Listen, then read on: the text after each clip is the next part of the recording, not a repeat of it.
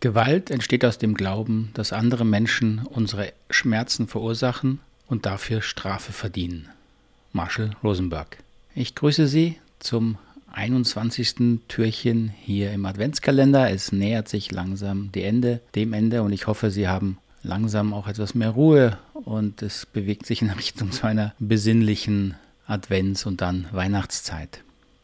Gewalt entsteht aus dem Glauben, dass andere Menschen unsere Schmerzen verursachen und sie dafür Strafe verdienen.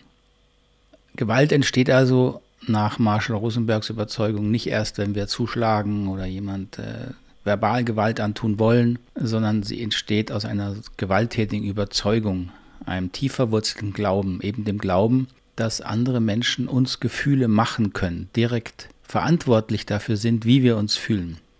Und wenn wir das glauben und solange wir das glauben, dann ist es natürlich naheliegend, wenn wir etwas hören, was uns verletzt, eine Kritik, einen persönlichen Angriff, wie wir das dann nennen, oder auch eine körperliche Erfahrung machen, die uns Schmerzen verursacht, und wir wirklich glauben, dass der andere Mensch dafür verantwortlich ist, dann liegt es natürlich sehr nahe, das vielleicht zurückgeben zu wollen und damit beginnt natürlich dann eine Gewaltspirale. Und die Aussage macht klar, dass Marshall das nicht glaubt und das ist natürlich schon eine, eine Herausforderung, sag ich mal, ist starker Tobak zu sagen, nein, andere Menschen sind nicht dafür verantwortlich, wie es mir geht.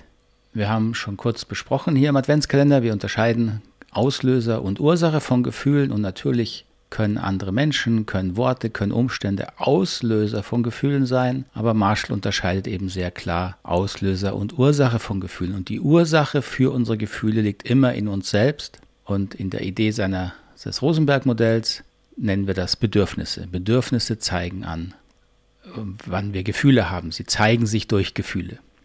Also können Worte auch keine Gefühle verursachen. Nur Bedürfnisse können das.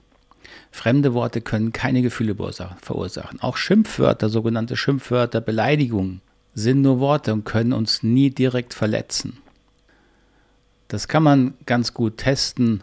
Nehmen Sie gerne mal ein Beispiel aus Ihrer eigenen Erfahrung, wo jemand vielleicht was gesagt hat, was Sie als Beleidigung verstanden haben oder eine Kritik, die Sie getroffen hat.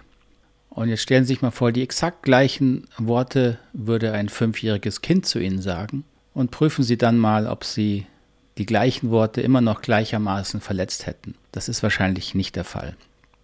Das hängt eben daran, dass sie die Aussagen eines kleinen Kindes anders interpretieren. Das heißt, ihre Bedürfnisse melden sich anders, sie interpretieren die Wahrnehmung anders und deswegen haben sie dann auch keine innere Verletzung, sie sind kein, spüren keinen Frust oder gar Wut oder Ärger oder, oder Enttäuschung, sondern sie interpretieren diese Äußerung des Kindes dann vielleicht als lustig oder vielleicht ein bisschen unpassend oder irritierend, aber sehr wahrscheinlich nicht so gegen sie gerichtet wie von einem Erwachsenen. Jetzt kann man aber sagen, ja, aber direkte Gewalt, körperliche Gewalt. Ist es nicht selbstverständlich, dass wenn mich jemand schlägt, dass ich dann natürlich Schmerzen habe und dass dann eine Gegengewalt, eine Gegenreaktion entsteht? Das wurde Marshall übrigens immer wieder auch mal im Seminar gefragt, habe ich auch ein paar Mal erlebt. So Aussagen wie Marshall, wenn mich jemand von hinten auf den Kopf schlägt, ist doch klar, dass ich mich dann umdrehe und zurückschlage. Und dann hat Marshall meistens in seiner trockenen Art immer nur geantwortet, naja, nicht, wenn du dich umdrehst und dann feststellst, dass hinter dir nur ein Pferd steht.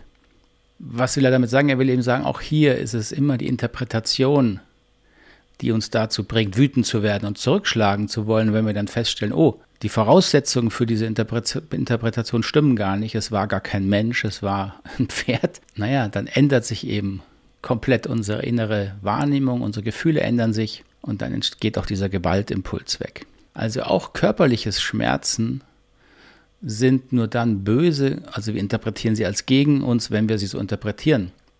Ein nicht ganz so dramatisches Beispiel hatte ich vor ein paar Tagen. Ich war wieder mal bei der Zahnpflege, äußerst unangenehme Sache. Ich saß also da und das hat echt teilweise richtig wehgetan. Naja, habe ich dann die Zahnpflegerin gehauen? nee, nicht so pur. Ich will da noch öfter hin. Nein. Aber jetzt stellen Sie sich vor, die gleichen Schmerzen hätte mir jemand äh, zugefügt, den ich nicht interpretiere, interpretieren würde als jemand, der mir helfen will, sondern den ich als gegen mich interpretiere. Ja, dann wäre ich wahrscheinlich wütend geworden, hätte ich einen Gewaltimpuls verspürt. So, der Punkt ist hier nicht, ich möchte nicht sagen, dass das nicht manchmal auch hilfreich ist. Ich muss mich ja wehren können, wenn mich jemand angeht körperlich. Der Punkt ist hier, Gewalt wirklich zu verstehen und die Entstehung von Gefühlen ernst zu nehmen. Und da finde ich Marshalls Aussage eben weiterhin eine sehr hilfreiche, aufrüttelnde Erinnerung. In diesem Sinne hoffe ich, dass sich das durch den heutigen Tag begleitet. Vielen Dank, dass Sie dabei waren und wir sehen uns morgen wieder. Bis dahin, alles Gute.